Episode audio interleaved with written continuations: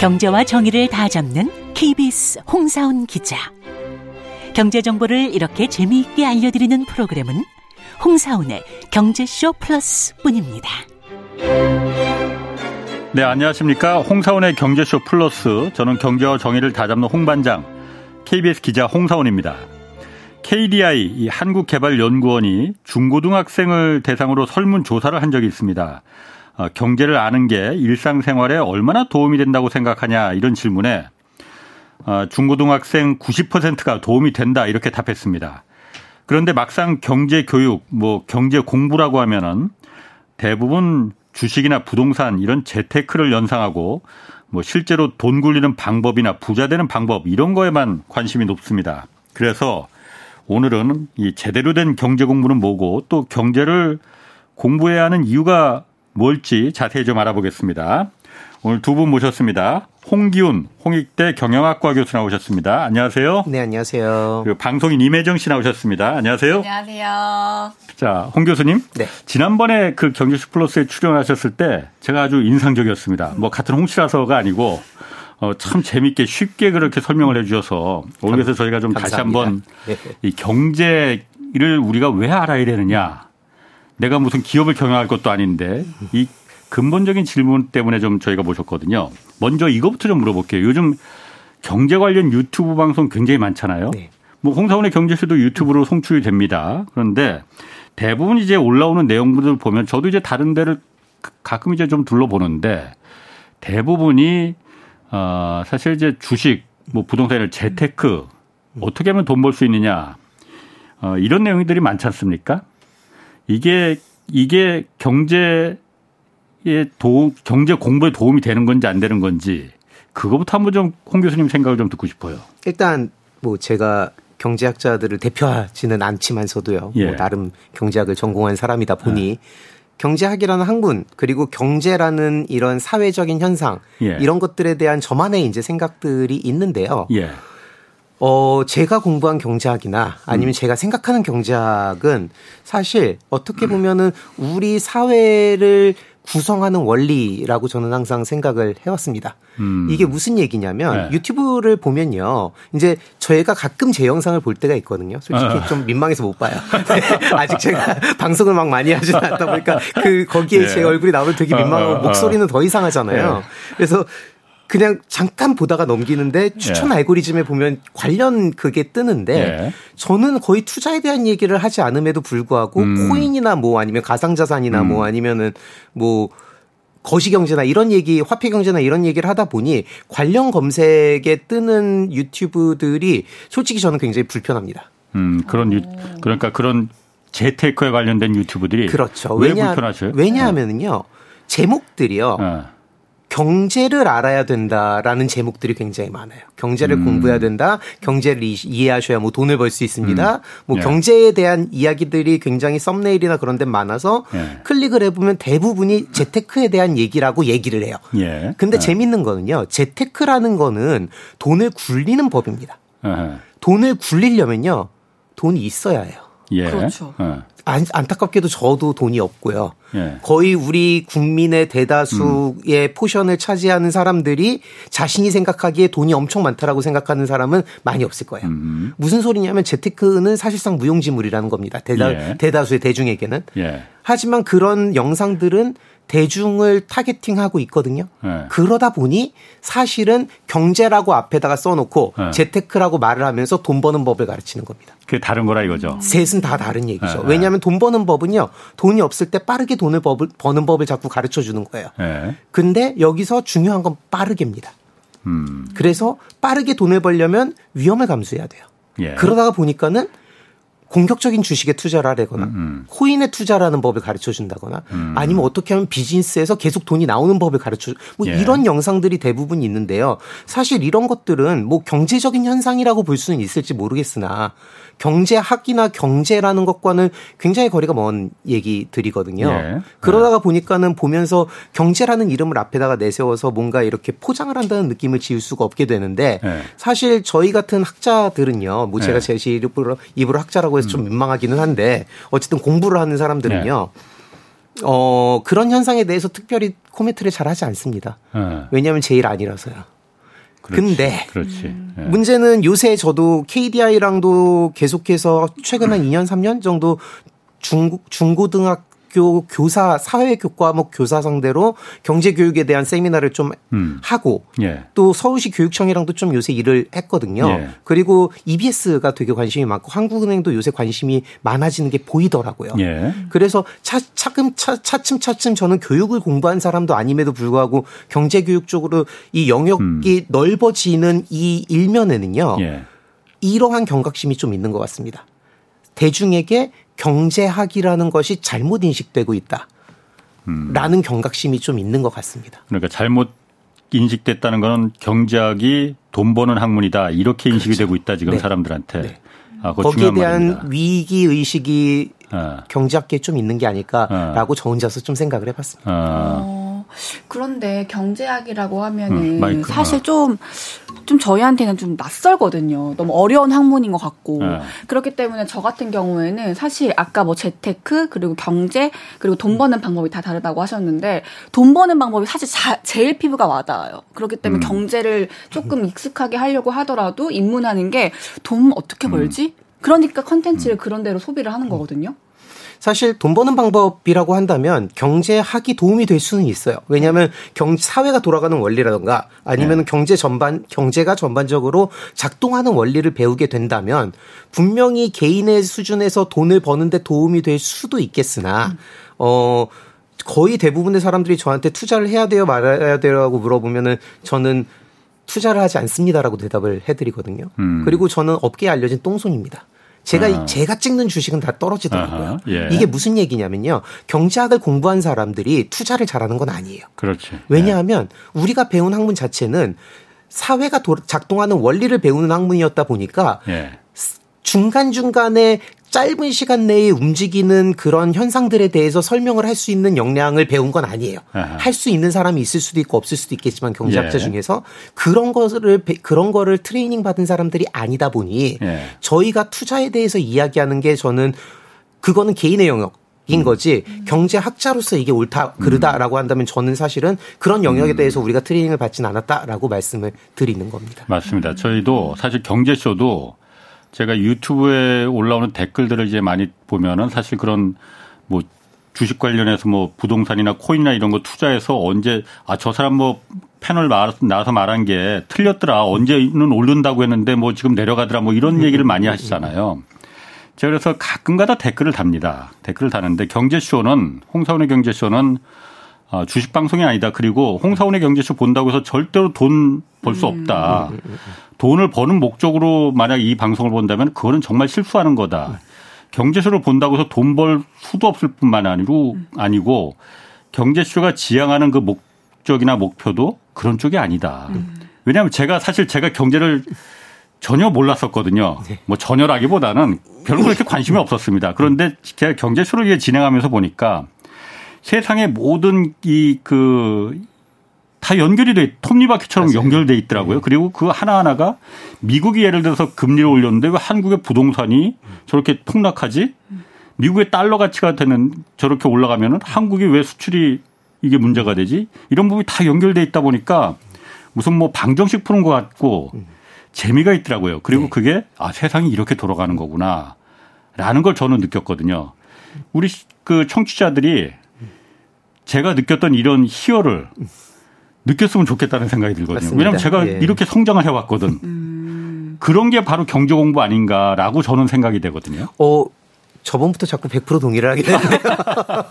네, 저는 사실 거기에 100% 동의를 네. 하는 사람이고요. 예. 경제학이라는 학문 자체가 사실은 왜 나왔는지를 좀 고민을 해보면요. 음. 우리 사회를 설명하기 위한 학문이에요. 간단하게 얘기를 하자면. 음. 그리고 예. 제가 저는 이제 경제원론을 대학에서 가르칩니다. 예. 1학년들한테 경제원론을 가르치는데 수업 시작할 때 제가 항상 하는 말이 뭐냐면 책은 세상에서 한 권 읽은 사람이 제일 무섭다. 아, 한권 읽은 네, 사람이 한권 읽은 사람이 세상에서 제일 무서운 사람이다. 아. 왜냐하면 아, 예. 마치 그게 세상을 다 설명할 아, 것처럼 아. 착각이 들거든요. 예. 근데 경제학이라는 학문은 사실 좀 그런 성격이 있는 게요. 예. 세상을 설명하려는 학문인데 합리성과 예.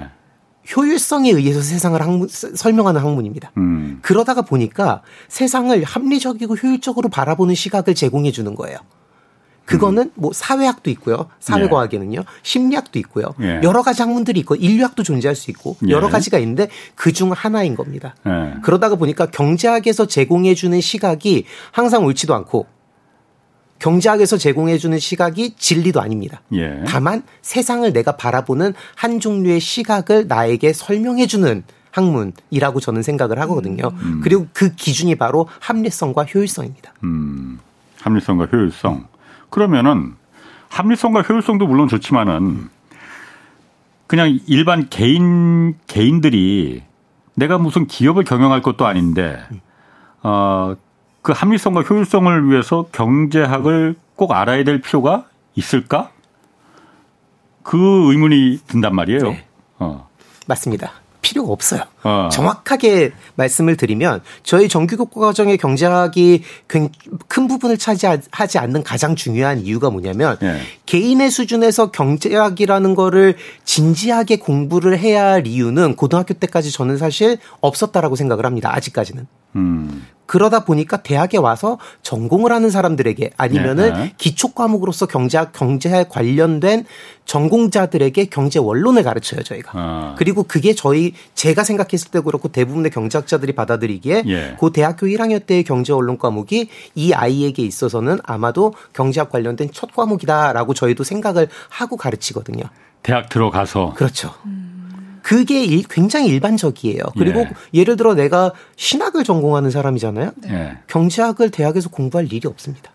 예, 그렇죠. 커리큘럼 내에 예. 없으니까요. 예. 그리고 있어야 할 이유도 없고요. 예. 무슨 소리냐면 경제학이라는 학문은 다른 사회과학들과 비슷하게 예. 사회가 고도화 고도화됨에 따라서 인간에게 필요해진 학문입니다. 그러다가 보니까 의학이라든지 아니면 뭐 예를 들면 물리학이라든지 이런 것 같이요. 음. 우리가 그냥 일상에서 보는 게 아니라요. 우리가 만들어 놓은 시스템을 설명하는 학문인 거예요. 네. 그러다가 보니까 사실 어릴 때부터 경제학을 공부하는 게 얼마나 필요할지에 대한 의문이 항상 있었던 거죠. 음. 그러다 보니까 저희 그 초중고 정규 교육 과정에 있어서 이 정규 교육 과정이라는 건 학생들을 사회화시키는 과정이라고 저는 생각을 하거든요. 우리 사회에 음. 적응을 시키고 음, 우리 그렇죠. 우리 사회를 네. 이해시키는 과정이 정규 교육 과정인데 거기에 경제학이 굉장히 조그만 포션으로 들어가 있는 이유가 예. 사실은 그때까지는 경제학이 필요 그렇게 크게 필요하지는 않다라고 생각을 했기 때문이라고 생각을 하는 거죠. 그렇죠. 혜정 씨도 고등학교 때까지 경제라는 거에 대해서 특별히 교육을 공부를 해본 적이 네. 없죠? 사회 과목에 있어 사회 과목에 어. 있긴 있죠. 했었죠. 네. 수능 과목에 있긴 하는데 어, 어. 사실 와닿지가 않으니까 저는 어. 그걸 선택 안 했거든요. 어. 선택인데다가 저희 네. 때는 어렸을 때는 상업이라고 해서 배웠죠. 아 맞아. 음. 나도 네. 맞아 상업 과목 있었어요. 근데 그건 아. 회계를 배웠었고 예, 예, 예. 그리고 시스템에 대한 공부를 했지 예. 경제학에 대한 공부를 가르치지는 않았었어요. 음. 그럼 고등학교 때까지 그 청소년기에는 어, 경제라는 과목을 알 필요가 없다고 해서 그럼 우리 정규 커리큘럼에 이게 없는 건가요? 아직까지는 그렇게 생각을 했었죠. 아. 그리고 나서 굉장히 많은 경제학 전공자들이 사실 경제학을 교육시키는 시작은 대학교라고 저희는 생각을 했고 예. 이쪽으로 진학을 하는 학생들을 위한 교육을 항상 생각을 해왔는데요. 예. 요새 그 분위기가 좀 바뀌고 있습니다. 음. 그게 왜 그러냐면요. 일단 경제 자체가 어려워졌어요. 예. 근데 경제 자체가 어려워졌다고 경제를 공부해야 할 이유는 없어요. 예. 근데 문제는 잘못된 경제 관 경제학에 대한 인식이 퍼지고 있는 거예요. 잘못된 경제학에 대한 인식이 뭡니까? 제가 말씀을 드렸듯이 아. 돈 버는 게 경제다. 아, 그게 경제다. 음. 그러니까 요새는 아. 어린아이들 초등학생 네. 유튜버가 나와서요. 예. 뭐 제가 고등학교 3학년이 될 때까지 1억을 벌어보겠습니다. 오, 뭐 맞아요. 이런 것들을 음. 해요. 근데 사실 그거는 경제는 아니거든요. 그거는 그렇죠. 재테크겠죠. 그리고 예. 돈을 버는 거겠죠. 그리고 만약에 자신이 자영업자가 되고 싶다거나 아니면 사업가가 되고 싶다거나 그러면은 그 아이에게 있어서 그건 맞는 방향일 수도 있습니다. 예. 거기에 대해서는 제가 코멘트할 부분은 아니지만 예. 그게 경제 교육이랑은 아무 상관이 없다는 음. 거죠. 음. 근데 거기에 대한 경각심이 든 거예요. 음. 어느 순간부터 경제 교육이 돈을 버는 교육이라는 거를 음. 더 어린 세대에게 주입을 시키기 시작하는 상황이 오자 이게 왜 문제가 되냐면 마치 이게 경제학을 배우는 것과 같은 학문적인 것처럼 포장이 되는 겁니다. 그러니까 어렸을 때 청소년기의 경제라는 그 교육을 경험해보지 못하다 보니까 나중에 무조건 무슨 짓을 해서든 돈 많이 버는 게 경제학이다. 이렇게 잘못된 인식이 사회에 퍼지고 있다 이거죠. 그것도 있고 네. 어린 아이들에게 그거를 경제학을 가르친다라는 프레임을 만들어서 네. 정당화시키는 것 같다는 야. 거죠. 음. 그러니까 그냥 돈 버는 법을 알려드릴게요. 그럼 어린 애들한테 안 먹힐 예. 거 아니에요. 그러니까 네. 경제 교육을 해주마 라고 하면 어린 아이들이 배운다는 거죠. 포장을 한다 이거죠. 네. 그러니까 경제라는 학문을 좀 배워서 그 본인의 판단력을 세우고 재테크를 하든 뭐 돈을 버는, 버는 방법을 쓰든 해야 되는데 그거 없이 그냥 투기 느낌으로 하는 게 되는 정확히 거죠. 말, 정확히 말씀을 해주신 네. 게 사실 제가 생각하는 어린 아이들에 대한 경제 교육이 그래서 사실은 미래의 이 아이가 경제를 공부할지 안 할지 뭔가 무엇을 선택할지를 선택할 수 있는 기, 기반을 다져주는 교육을 해야 된다고 생각을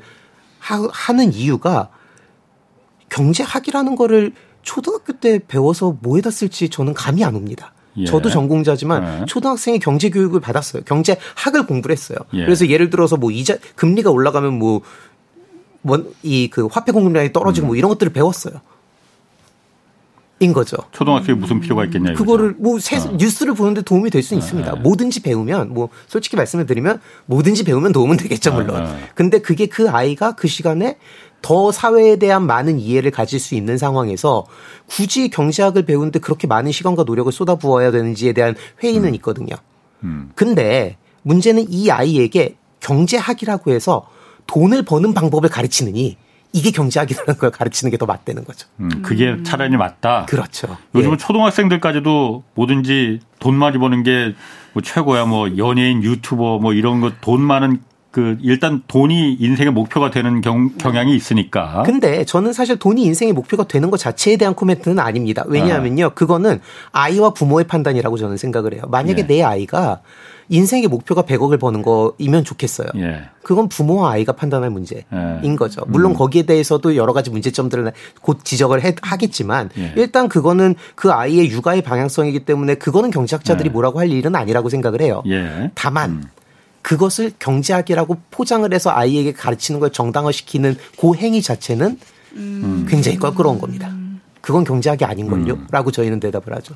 음. 혜정 씨는 그러면은 그렇게 생각했어요. 경제학 하면은 돈 많이 벌 수 있게 알려주는 게 그 경제학 하면 돈 많이 벌 수 있는 방법, 그, 그, 방법이야. 이런 식으로 그게 등치가 되는. 어, 처음에는 이제 그렇게 접근을 하죠. 돈 네. 많이 벌고 싶다. 네. 재테크를 해야 된다. 어, 어 그럼 경제학인가? 아, 잘못된 건 아니에요. 어, 이렇게 네. 가는 것 같아요. 예. 그러니까 아 결국 나는 이렇게 돈을 투자를 하는 것 음. 자체가 나는 경제학을 뭔가 익숙하게 접근하고 예. 있다. 이렇게 저, 생각을 하는 것 같아요. 사실 그 요즘 그 그런 부분이 네. 예, 유튜브에서 이제 경제 채널들이 많이 나오면서 그런 부분이 더 이제 좀 그 노골적으로 좀 되는 것 같은데 음. 혜정 씨 같은 경우도 그 경제 채널들 많이 좀 봅니까? 보죠. 보면 나가고 나가고 있기도 하고. 아 나가는 것도 있구나. 네. 그럼 그 경제 채널을 보는 네. 목적이 뭐예요? 결국에는 돈 불리는 거죠. 음. 그러니까. 그런데 네. 어 제가 이제 그러다 보니까 그런 재테크 수단을 뭐 네. 어떻게 재테크를 해야 되는지 컨텐츠를 소비하다 보니까 사실 진짜 교수님 말씀처럼 돈이 있어야 돼요. 돈이 네. 없으면은 재테크를 할 수가 없거든요. 네. 그러다 보니까 이제 어 돈을 또 어떻게 벌어야지? 또 이 굴레를 계속 가다 보면은 네. 어 약간 이런 거죠. 이거는 내가 어떻게 해서 해결할 수가 음, 음. 없는 건데. 음, 음. 그렇지. 음. 제가 이제 그 이 경제쇼를 진행하면서 어 제가 목표로 하는 바는 그런 겁니다. 그러니까 돈을 아까도 말했지만은 경제쇼 보면 돈 벌 수 있다. 이건 가능하지도 않고 저희가 목표로 하는 바도 아닙니다. 돈 벌 목적으로 2%를 본다면은 그거는 정말 실수하는 겁니다. 우리 사회에서 네. 모든 게 경제가 밀접하게 연결돼 있는데 그게 경제학자들이나 무슨 기재부 무슨 경제 관료들이나 이런 게 관련 있는 게 아니고 모든 일상을 갖다가 촘촘히 다 엮여 있는 게 경제다. 음. 그게 개인들의 생활을 다 엮여 있는데 이게 이런 모순된 점, 불합리한 점, 잘못된 점이 있기 때문에 이 불평등과 격차가 생겨나는 거고 이게 구조화되는 점점 구조화되는 게 경제를 잘 몰라서 그런 거다. 사실 지금 현대 사회가 한국도 마찬가지고 미국도 마찬가지고 격차와 불평등이 점점 구조화되고 있지 않습니까? 구조화되고 있다는 게 문제거든요. 그 구조화되고 있다는 걸 일반 대중들에게 이런 문제 때문에 격, 이 구조화 되고 있다는 거다. 이게 잘못된 거다라는 걸 저희는 그래서 그걸 알려주고 싶은 거거든요. 그게 바로 사실은 제가 아직까지는 정규교육 과정에서 음. 경제가 그렇게 필요하지 않다고 생각을 했는데요. 음. 이제는 좀 상황이 바뀐 것 같습니다라고 네. 말씀드린 두 번째 이유입니다. 맞습니다. 뭐냐면요. 생, 이 경제가 성장을 하지 않으면서요. 개인 경제에 대한 이해와 개인의 생활이 점점 점점 더 가까워지고 있는 걸 음. 보고 있습니다. 뭐냐면 예전에는 경제가 7, 8%로 성장을 할 때는요. 굳이 미국에서 금리를 올리는지 내리는지 몰라도 상관없었어요. 그렇죠. 음. 어차피 경제가 8% 어. 성장을 하고 있는데 뭐가 어. 문제예요? 자꾸 이런 내년이 되면은 나는 8%의 부를 더 갖고 그렇지. 있는 거잖아요. 예. 인플레이션이 높다고 하더라도 음. 경제 성장이 그걸 압도해 버리면 문제가 없던 음. 상황이었던 다 같이 잘 사는 맞습니다. 시간이 지나고 내가 열심히 일을 하면 부가 축적이 음. 되는 구조인 거예요. 예. 경제가 성장을 하면 이런 것들이 큰 문제가 되지 않는데요. 음. 전 세계 경제가 멈췄어요. 예. 이건 우리나라만의 문제가 아닙니다. 이거를 음. 뭐 누가 잘했네 잘못했네 따지기에는 구조적인 문제인데요. 예. 성장이 경제의 성장이 멈추는 순간부터 소득의 양극화는 진행됩니다. 성장이 멈추는 순간부터. 그렇죠. 예. 그리고 소득의 양극화가 진행되면 진행될수록 부의 양극화가 진행이 됩니다. 그렇지. 그리고 네. 부의 양극화가 고착화가 되면요. 그게 계급 사회가 되는 겁니다. 음. 우리는 그걸 중상층의 몰락이라고 부르거든요. 예. 그리고 5천 년 역사를 다 따져봐도 인류의 5천 년 역사를 따져봐도 모든 중산층의 몰락의 시초는 네. 경제 성장 팽창의 중, 그 중단에 있었거든요. 음. 그러니까 경제가 더 이상 팽창하지 않는 순간부터 그 안에서 제로섬 게임이 펼쳐지면 소득의 양극화는 굉장히 자연스러운 현상이 되는 거예요. 파이가 늘어나질 않으니까 그 똑같은 파이를 갖다가 더 많이 차지하기 위해서 약육강식이 거기서 그렇죠. 벌어지는 거다. 네. 아. 근데 소득의 양극화가 시작이 된 건 꽤 됐고요, 우리나라에서도. 예. 이제는 부의 양극화가 고착이 되는 과정. 왜냐하면 소득이 몇십 년 동안 양극화가 되어 있다 보면 예. 결국은 그게 부의 양극화로 이어질 수밖에 없거든요, 구조적으로. 예. 문제는 그 과정에서 저 제가 생각했을 때 가장 중요한 문제점 중에 하나가 사실은 비대칭성입니다. 네. 근데 그게 꼭 정보의 비대칭성도 있지만 어떻게 보면은 이 사회의 구성원들의 소통의 비, 그 비대칭성이 굉장히 크거든요. 예. 그리고 제가 이거를 굉장히 심각한 문제라고 생각을 하는 게 예를 들어 지방에서는요. 뭘 하고 싶어도 인프라가 부족한 거예요. 그렇죠. 교육 인프라도 부족하고요. 그렇죠. 네. 그러다가 보니까 세미나를 가고 싶어도 갈 수가 없고 네. 요새 이제 온라인이 좀 많이 그래도 대세가 돼서 많이 이것들을 해결할 수 있는 방법들이 보이지만 지역별로도 굉장히 큰 문제가 생기고 있고요. 근데 이 가장 큰 이유는 정보를 통제하려는 이 움직임들이 있기 때문이거든요. 음. 근데 문제는 저는 오히려 유튜브라든지 이런 뭐라 그래 온라인 플랫폼들이 이런 문제를 해소해 줄 거라고 생각을 했더니요. 음. 오히려 이런 문제를 악화시킵니다. 네. 동의합니다. 왜냐하면 내 알고리즘에 따라서 내가 이걸 자꾸 시청하다 보니까 내 나는 내가 있는 위치에서의 정보를 학습하고 강화하는 효과를 갖게 되더라고요. 예. 문제는 내 주변에 있는 사람들과 나와 동조 의식이 생기면서 집단화가 돼가면서 네. 정보가 폐쇄적으로 돌아가기 시작을 하면서 이거는 재테크가 경제 교육이라는 거를 더 확신시켜주는 역할을 하게 음. 되더라고요. 음. 그러다가 보니까는 경각심, 경각심이 들었던 게 이렇게 되면 저희 어린 아이들의 예를 들어보면은요. 아이는 아직 백지예요. 뭐 예. 초등학생을 예를 들면 초등학교 한 3, 4학년 정도 되는 아이는 아직은 자기의 선호가 있을지는 모르겠으나 자기가 뭘 해야 되는지 사회가 자기한테 뭘 원하는지 사회가 어떤 어떤 이런 환경인지 그런 것들을 잘 이해 못하는 아이에게 매일매일 너는 100억을 벌어야 돼. 라고 얘기를 하잖아요. 네. 음. 이 아이의 목표는 100억을 버는 게 됩니다. 음. 그렇잖아요. 예. 근데 모든 초등학생들한테 그렇게 교육을 시켰어요, 우리가. 어허. 현실적으로 어. 100억을 벌 사람이 그중 몇 명이 나올까요? 한 명도 안 나올 수도 있어요. 한국은행에서 100억을 다 찍어서 주지 않는 이상에 네. 어. 사실상 0.1%의 확률이에요. 예. 사회적으로. 예. 그럼 이거는 통계적으로 예. 99.9%는 불행해야만 하는 구조로 가는 거죠. 그렇지. 그렇지. 이게 잘못됐다는 거예요. 무슨 소리냐면 내 아이에게 돈은 당연히 행복의 필요 조건입니다. 예. 그거는 아주 당연한 예. 얘기죠. 예. 돈이 없으면 행복해질 수 없다는 거 우리가 예. 모두 알아요. 하지만 얼마만큼의 돈이냐는 개인마다 다 다른 겁니다. 예. 예. 그리고 그 얼마만큼의 돈이냐가 개인마다 편차가 생기는 그 정도는요. 결국에는 그 사람의 배경과 음. 음. 그 사람의 신념과 그 사람이 사회를 바라보는 시각으로 결정이 되는 거거든요. 음. 예. 근데 어렸을 때부터 넌 100억을 벌어야 되라고 했는데 사회적으로 음. 그게 0.1%의 성공 확률을 가지고 있다면 나는 내 아이에게 0.1%의 확률로 성공 행복해지게 만드는 음. 거거든요. 예. 전 그거는 사실 옳지는 않다고 생각하는 그렇죠. 거죠. 어, 정말 100% 동의합니다. 그 부분 왜냐면은 제가 답답한 게 우리 헌법과 교육의 근본 이념이 홍익 인간이잖아요. 그것도 또 홍이네. 아, 그러네요. 널리 인간을 이롭게 하자는 거잖아요. 네. 그게 전혀 우리 교육이나 학교에서 전혀 지금 그 홍익 인간의 이념이라는 게 실종돼 버렸거든요. 네. 우리 교육의 근본 이념인데 왜 이걸 갖다가 놔두느냐 이거지. 그렇죠.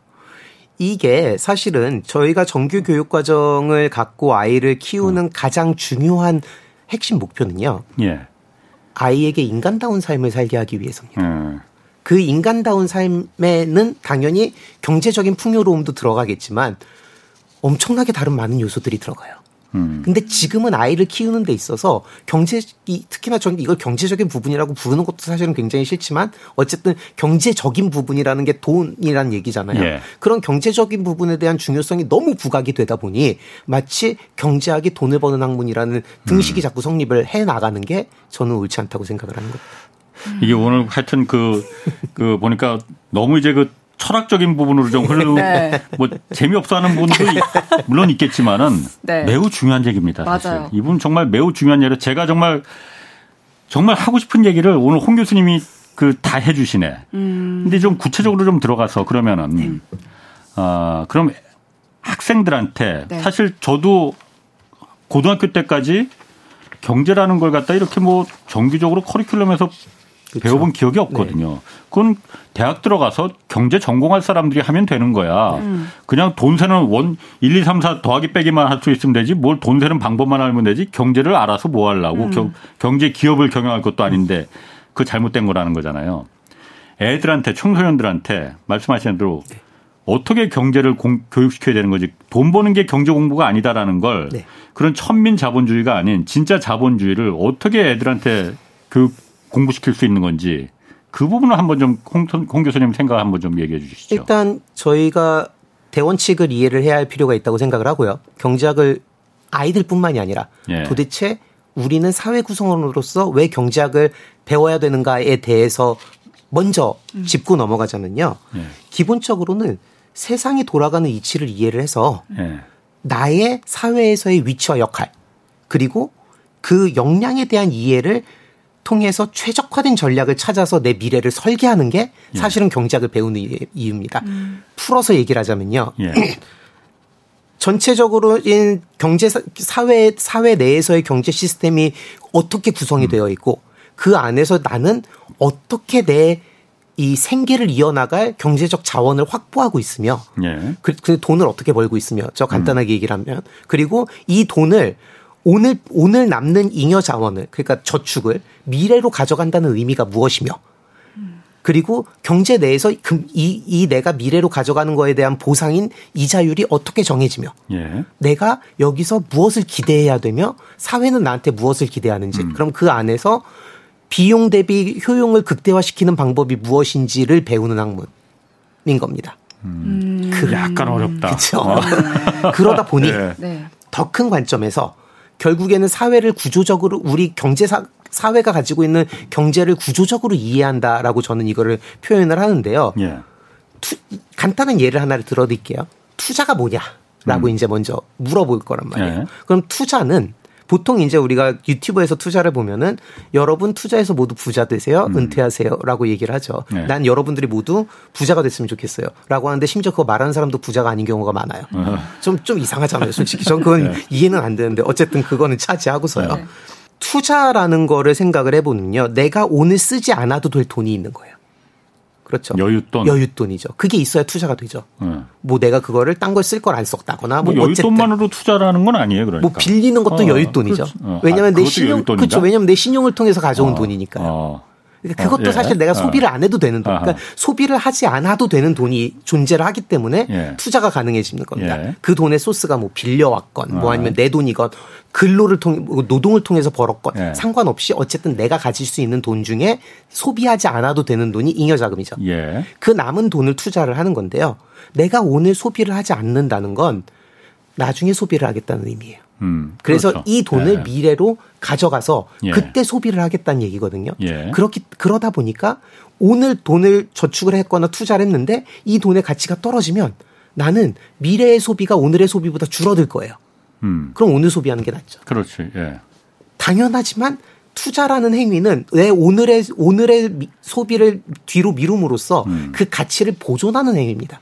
음. 그래서 내가 미래에도 같은 가치의 소비를 할 수 있게 도와주는 거란 말이에요. 예. 그리고 여기서 같은 가치라는 게 정확하게 그 액수로 똑같은 게 아니라요. 경제가 성장을 한다면요. 예를 들면 예. 우리 경제가 3%로 계속 성장을 하고 있어요. 그럼 미래에 나는 우리 경제가 성장함에 발맞춰서 그만큼의 소비를 더 해야지 같은 가치가 되는 거죠. 음. 무슨 소리냐면 내가 투자를 했어요. 수익이 나요. 모든 사회 구성원들이 다 투자를 해서 수익이 났어요. 이거 평균 내면은 몇 퍼센트 수익이 나야 할까요? 당연히 GDP 성장률만큼 나야 됩니다. 음, 국민 총생산 그게 예. 그게 정의잖아요. 예. 물론 닫힌 경제에서요. 무역이 예. 없다라면이죠. 예. 무역이 없고 닫힌 경제라면 정의상 GDP 성장률이 우리 투자의 성장률이 돼야 돼요. 음. 그게 평균 수익입니다. 그럼 우리 GDP 성장률이 얼마인지를 고민해 보면 한 3%가 되죠. 잘 성장했을 때요, 심지어. 지금은 뭐 그거 안 그렇죠. 되지만은 잘 성장해서 아, 좋게 예. 말해서도 3%예요. 그럼 내가 이 평균 3%의 성장 그 수익률을 가진 시장에서 150%의 수익률을 낼 확률이 무엇인가를 고민해 봐야죠. 어. 이게 경제입니다. 어. 그러면은 그거에 따라서 내가 가진 내 행복감에 비례 이 대비 대입해서 내 내 행복감을 극대화시킬 수 있는 전략을 짜는 거예요.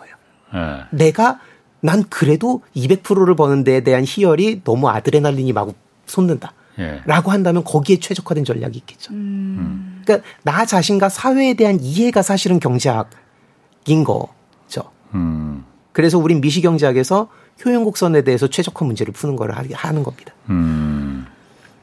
약간 좀 어렵긴 어려운데 교수님께서 보셨을 때 그리고 혜정 씨도 그 경제적인 서적을 어, 흥미를 가진 책 어, 일단 교수님부터 경제학을 전공하게 된 그 면서 이제 그 감명 깊었던 그 고전이라고 생각할 수 있잖아요. 그게 어떤 게 있었을지. 저는 사실 인구론을 꼽거든요. 멜소스? 네, 멜소스요. 네. 근데 그게 스크루지를 되게 좋아했어요. 저 어렸을 때 보면 스크루지 어. 나오는 만화가 있었어요. 그 디즈니 만화가 있었죠. 예, 예.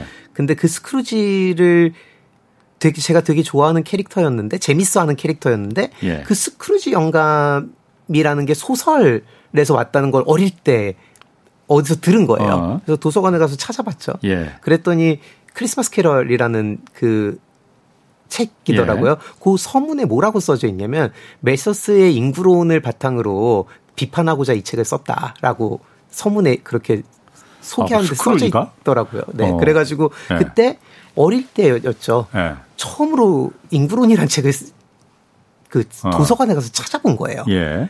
하나도 이해가 안 되죠. 어. 근데 이 책이 주는 우울함에 매료가 됐던 겁니다. 음. 책 자체가 굉장히 우울하거든요. 미래에 대한 그 불안. 그렇죠. 어. 그리고 인구는 산술 산술급 산술적으로 증가하는데 아니 그, 그 식량은 산술적으로 그렇죠. 증가하는데 인구는 기하급수적으로 증가한다는 어. 말은 이해가 되는 어. 거예요. 네. 왜냐하면 아, 인구는 많이 성장을 하는구나. 네. 식량은 부족하고 그러면 우리는 모두 굶어 죽겠구나. 네. 그럼 다시 인구가 줄겠구나. 예. 그런 내용이 사실 저 제가 그 인구론을 읽게 된 계기가 사실은 스크루지 영감 때문이었거든요. 그러니까 그게 어, 인구론하고 스크루지가 어떻게 연관되는 아, 그게 이제 스크루지라는 네. 캐릭터가 크리스, 네. 크리스, 크리스마스 캐럴의 스크루지라는 캐릭터가요. 맬서스의 화신입니다. 그래서 맬서스는 네. 뭘 주장을 했냐면요. 인구론에서 빈민에 대한 구제는 필요가 없다. 아, 인구가 너무 많으니. 그렇죠. 아. 이들에게 구제 정책을 펼치면 예. 이들의 이, 서, 이 행동이 왜곡되어서 음. 스스로가 스스로의 위기에서 벗어나고자 하는 노력을 기울이지 않는다. 음. 근데 그게 왜곡됐어요. 그렇다면 예. 이들 다 죽게 만들어야 되는가? 그건 음. 아니다. 물론 그렇게 얘기를 하죠. 예. 하지만 그게 왜곡이 돼서 음. 스크루지 영감이라는 캐릭터가 탄생을 아. 한 겁니다. 아. 그래서 스크루지 영감은 마치 피도 예. 눈물도 없는 예. 가난한 사람들은 다 죽여버려야 돼. 뭐 아. 이런 식으로 얘기를 하잖아요. 예, 예. 근데 그게 전 어렸을 때 되게 무섭기도 하면서 흥미로웠거든요. 아. 근데 그런 스토리가 뒤에 있다 보니 예. 읽, 읽게 되는 거예요, 인구론을. 음. 그 어린 나이에도. 궁금하니까. 어. 인구론을 통해서 그러니까 경제학을 이제 그 해봐야겠다 이런 흥미가 흥 그쵸 그러니까는 인구론을 보다 보니 어, 예. 그 인구론에 얽힌 얘기들을 보게 되는 겁니다. 아, 아. 지금 인터넷이 있어서 쉬워요. 그 당시에는 아. 인터넷이 없었으니까 예. 기사를 보기도 하고 막 여러 가지를 봤는데 예. 인구론 때문에 아일랜드 대기근에서 영국 정부가 구호책을 펼치지 않았다는 거예요. 그 기사가 어디 있었거든요. 진짜로? 네. 어. 그래서 또 찾아보는 거죠. 예, 예. 궁금해서 찾아보니 진짜로 영국 정부는 아일랜드 대기근 때 네. 메이서스의 인구론을 바탕으로 우리는 이들을 구호하지 않겠다라는 정책을 펼쳐서 네. 재밌는 거는 영국 국왕이 배를 한 척밖에 보내지 않아서 영국 그이그 그 이스탄불에 있던 그 투, 터키의 투르크죠. 당시 투르크 제국의 네. 황제의 술탄의 주치의가 아일랜드 사람이었는데 음. 그 투르 투르크의 그 술탄이 배를 세 척을 보냈는데 음. 영국 왕이 구호품을 한 척밖에 보내지 않아 두 척은 밖에 있고 외교상 한 척만 들어갔다. 뭐 이런 음. 얘기들이 음. 있더라고요. 그렇군요. 그래서 아일랜드가 인구가 800만에서 600만으로 줄었다. 아. 뭐 이런 기사를 본 겁니다. 또. 아. 그러니까는 어 재밌잖아요. 아. 그또 이제 그렇죠. 인구론을 이게 학습이 강화되는 거예요. 예.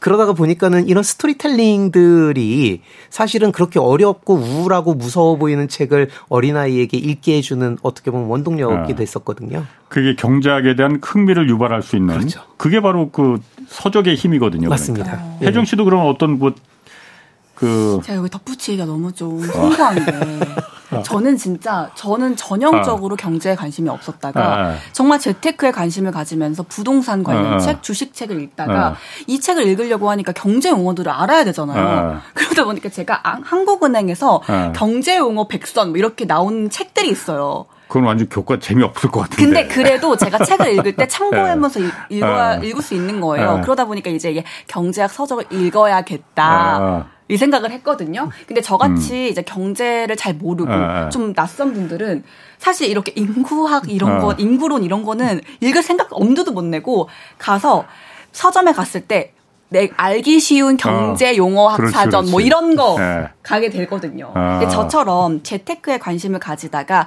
아 경제학 공부를 해야겠다라고 생각하시는 음. 분들 많으실 것 같거든요. 그렇죠. 저처럼 음. 이렇게 약간 피부에 와닿는 재테크를 공부하면서 음. 아 경제학 공부를 해야겠다 이렇게 접근하는 것도 나쁘지 않지 않나요? 사실? 뭐 그러니까 돈을 많이 벌고 싶다는 게 그 잘못도 아니고 죄도 음. 아닙니다. 그렇지만 그게 경제학 공, 경제가 경제학이 추구하는 목표는 아니라는 거지. 지금 음. 홍 교수님도 그렇고. 네네네. 어. 제가 사실 저는 경제에 흥미를 느꼈던 게 네. 어, 그러니까 진짜 흥미를 느꼈던 게 그 책을 하나 읽었는데 어, 뭐 이게 책, 책, 그 책선전은 아니니까 음. 뭐이 말해도 될 거예요. 그러니까 음. 화폐 전쟁이라는 책이 있어요. 음. 네. 그 다섯 권짜리 그 네. 중국 숭홍빙 네. 그 맞습니다. 유명하잖아요. 그 책. 네. 그 책을 누가 재밌다고 해서 읽어봤는데, 어, 너무너무 재밌더라고, 막. 그 책이. 네. 그러면서. 흥미진진하죠, 그 어, 책. 네. 뭐, 많은 이제 음모론도 거기 들어가 있고 그런데 네. 매우 그럴듯해. 달러가 이게 보니까는 그 로스차일드라는 유태 자본이 어. 이제 다 만들어 놓은 이 그 사적 자본이다. 네. 자본 체계다. 그리고 연방준비제도가 이게 뭐그 공적인 기관이 아니고 다 이거 주식회사야. 아. 막 이런. 벌써 너무 재밌는데요. 저가 오늘 가서 사서 읽어야겠어. 아 그래서 내가 그때 야 이거 내가 취재 해봐야겠네. 음. 진짜 미국이 이렇다는 거야? 달러가 뭐 달러한테 우리가 다 속았다는 거야? 막 이런 게 사실 지금도 그 경계가 애매모하더라고요. 맞습니다. 어. 그래서 그때부터 이제 경제라는 게 아 이게 재밌네. 정말 내가 음. 여태까지 몰랐던 내가 모르고 당해왔던 사실이 있었을지도 모르겠구나. 음. 이런 생각을 막 하면서 이제 했는데 그러다가 이제 경제소를 이제 진행을 맡게 된 거죠. 그러다 보니까는 여러 가지 요즘 달러에 대한 문제도 많이 나오고 미국의 어쨌든 달러 패권 이거에 의한 이제 불평등, 불합리성 이런 부분들이 많이 나오잖아요. 네.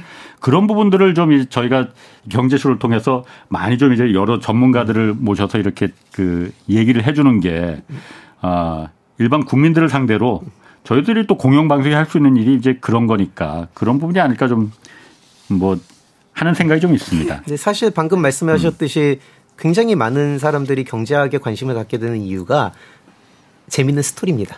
그리고 아. 음모론. 음. 이거든요. 사실 왜냐면 아. 재밌거든요. 자극적이고. 예.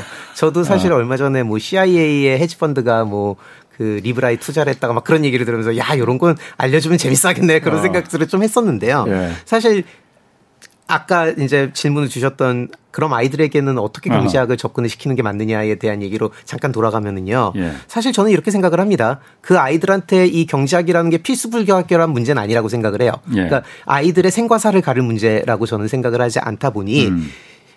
흥미를 북돋아주고 나중에 내가 이 경제를 공부할지 안 할지의 판단의 기준을 세워주는 게 굉장히 중요한 목적이라고 생각을 하거든요.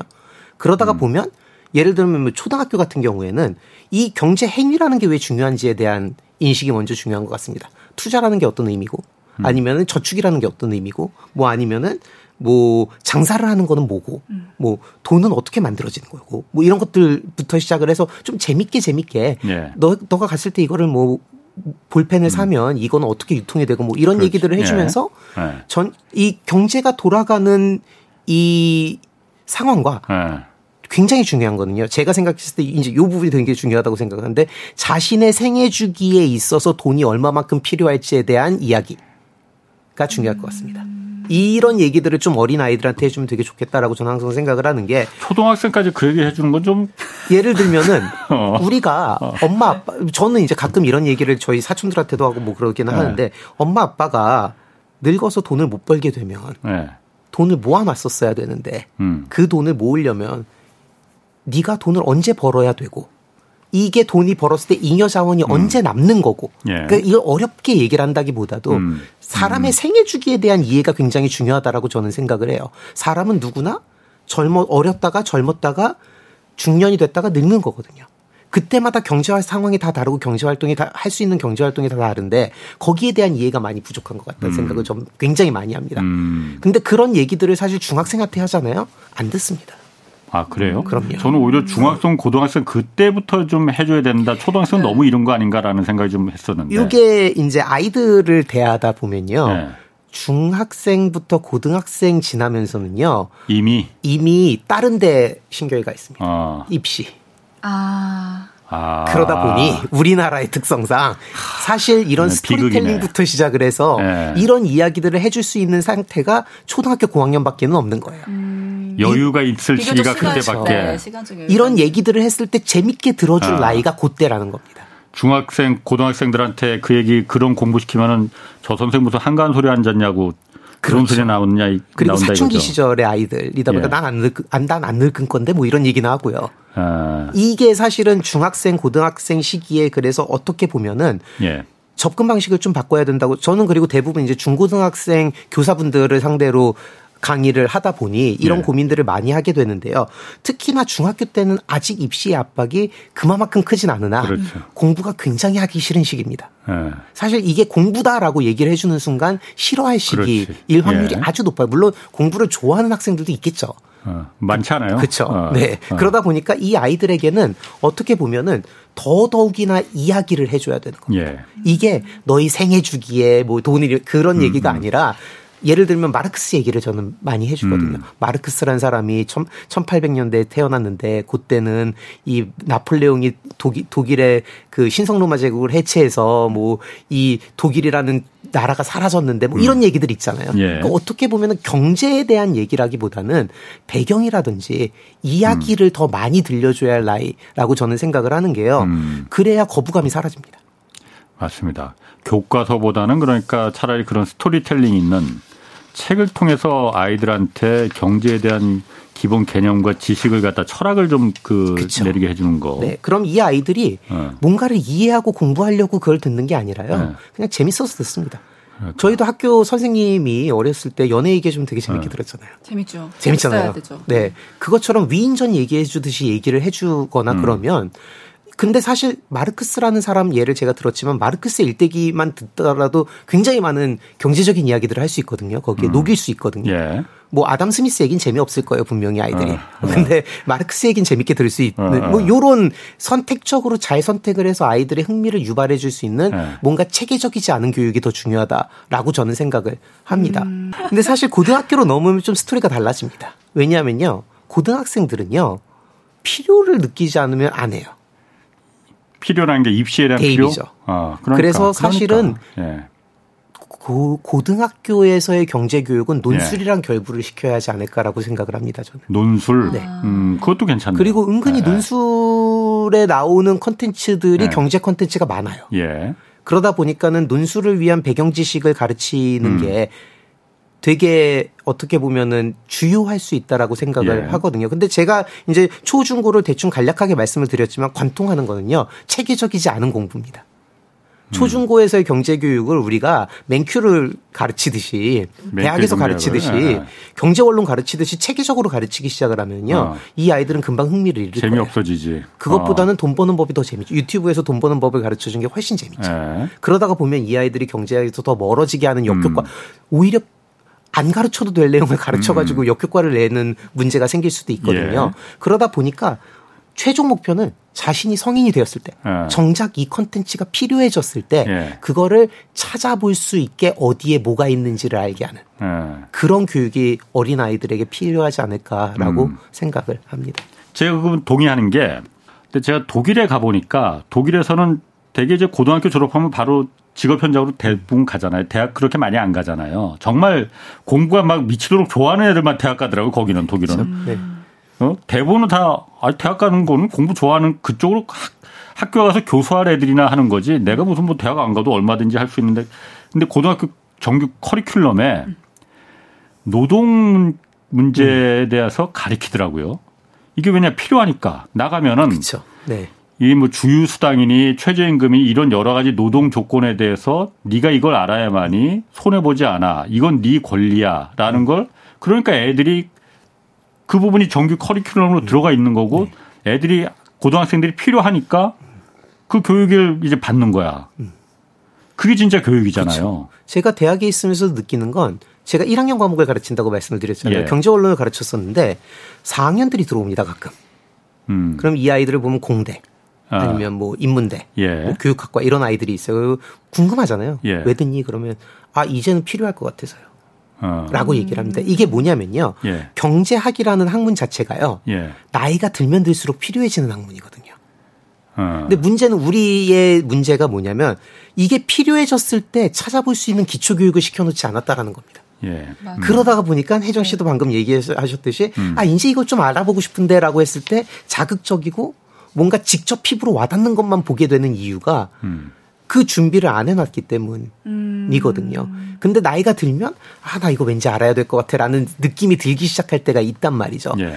그때 이 사람들이 이 아이들이 어디서 뭘 찾아봐야 될지 이게 무섭지 않고 진입 장벽을 낮춰주면서 어떻게 하면은 더 재밌 이게 재밌는 거라는 거를 인지만 하고 있다면 예를 들어서 케인즈가 무슨 얘기를 했는지 정도만 알고 있어도 음. 사실 시작점이라는 거잖아요. 예. 공부는 필요할 때 하면 됩니다. 음. 사실 제가 이렇게 보면은 그 경제 관련해서 이렇게 재밌게 사실 책으로 만드는 것도 좋겠지만은 책은 사실 요즘 청소년들이 안 읽, 그 익숙한 매체가 음. 아니다 보니까 유튜브나 이런 영상 콘텐츠가 훨씬 더 익숙한 매체잖아요. 이걸 좀 교육부나 이런 데서 좀 재밌게 아까 말씀하신 케인즈라는 그 사람도 어쨌든 케인즈와 하이에크 이런 대립되는 왜냐하면 우리나라 사람들 서로 싸우는 싸움 붙이는 거 좋아하잖아. 갈등이 있어야죠. 어, 뭐 이런 걸 재밌게 좀 이렇게 그 제작하면은 어 그게 정말 애들한테 진짜 와닿는 경제 공부가 될 수 있을 것 같은데 음. 뭐 그거는 이제 교육부에서 좀 알아서 하고 나중에 제가 잘할 수 있으니까 어, 제가 퇴직하고 나면은 그 한번 좀 생각해 보기로 하고 아까 혜정 씨도 잠깐 말했지만 어쨌든 네. 경제하면은 투자도 중요하단 말이에요. 그렇죠. 일단 네. 교수님은 아까 잠깐 말씀하신 것 같은데 어떤 뭐 주식이나 뭐 이런 거 투자를 저는 음. 지금은 하지 않습니다. 어. 저는 예전에는 투자를 해서 똥손이라서 안 하시는 건가? 꽤나 재미를 많이 봤었어요. 처음에 예. 네. 어렸을 때 스무 20대 초반에 투자를 했었습니다. 예. 그래서 재미를 많이 보아서 자신감이 넘쳤죠. 예. 초심자의 행운인지 모르고 예. 자신감이 넘치다가 예. 집을 한 채 날렸죠. 아. 그리고 나서 아, 투자는 하면 안 되는구나 라고 아. 해서 그때 이후로 투자를 하지 않습니다. 경제학자인데도 불구하고 날린 거 보니까는 경제학과 투자하고는 다르네요. 돈 버는 거하고는 좀 거리가 있는 그쵸. 거네.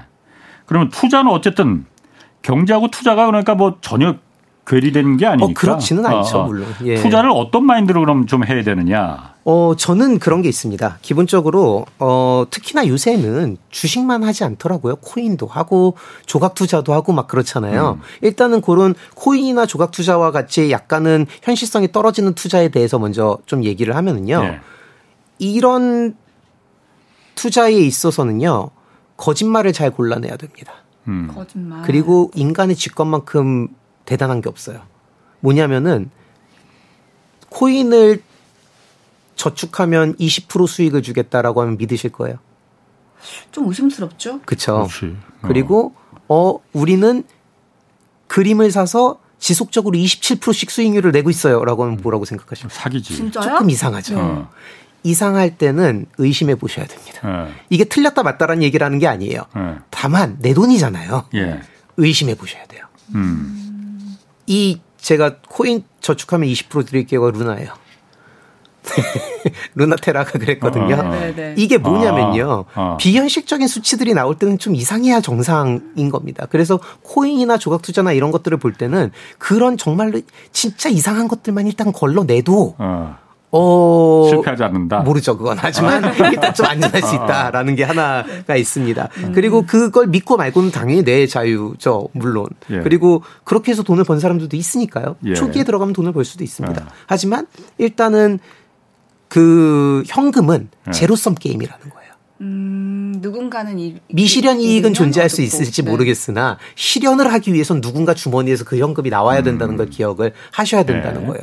근데 시총을 믿으면 안 된다는 거죠. 음. 시장에 들어와 있는 현금과 시총은 분명히 다른 다른 개념이거든요. 음. 예를 들면은 주식이 만주가 있어요. 다 100원에 팔렸어요. 그럼 네. 100만 원이잖아요. 네. 근데 갑자기 마지막에 한 사람이 200원에 그걸 샀어요. 음. 시총이 200만 원이 됐지만 시장엔 1,100원밖에 없습니다. 음, 그거를 그렇지. 생각을 해야 아, 되는 거예요. 우리가. 네. 그러면은 그거를 다시 팔려고 할 때는 떨어지겠죠. 음. 그거를 생각을 해야 된다는 게 하나가 있고요. 예. 그리고 투자가 무엇인지에 대한 고민을 좀 많이 해보셔야 된다고 생각을 해요. 음. 그래서 제가 말씀드린 투자는 결국에는 현재의 소득을 미래로 가져가는 행위라고 말씀을 드렸잖아요. 결국 거시경제적으로 봤을 때 우리는 무역을 해서 약간의 오차들이 음. 있을 수 있으나 GDP 성장량 성장률만큼의 평균 수익률을 내는 게 이상한 게 아니다라는 음. 거를 명심을 하시면서 제가 이제 아이 저희 학생들한테 해주는 어. 얘기가 있습니다. 투자에 관련해서 간단하게 네 아주. 간단하게 하면은 첫째 의식주에 손대지 말아라. 예. 그러니까 첫째, 둘째 미래의 커리어를 포기하지 말아라. 예. 인적 자원에 투자해라. 셋째 빚내서 투자하지 말아라. 어. 요세 가지를 저는 항상 네. 이야기를 해줍니다. 오늘 정말 좋은 말씀, 약간 재미없게 들렸을지도 모르지만 정말 좋은 말씀 아주 잘 들었습니다. 함께 해주신 두 분, 홍기훈 홍익대 경영학과 교수 그리고 방송인 임혜정 씨였습니다. 자, 홍사원의 경제쇼 플러스 마치겠습니다. 고맙습니다.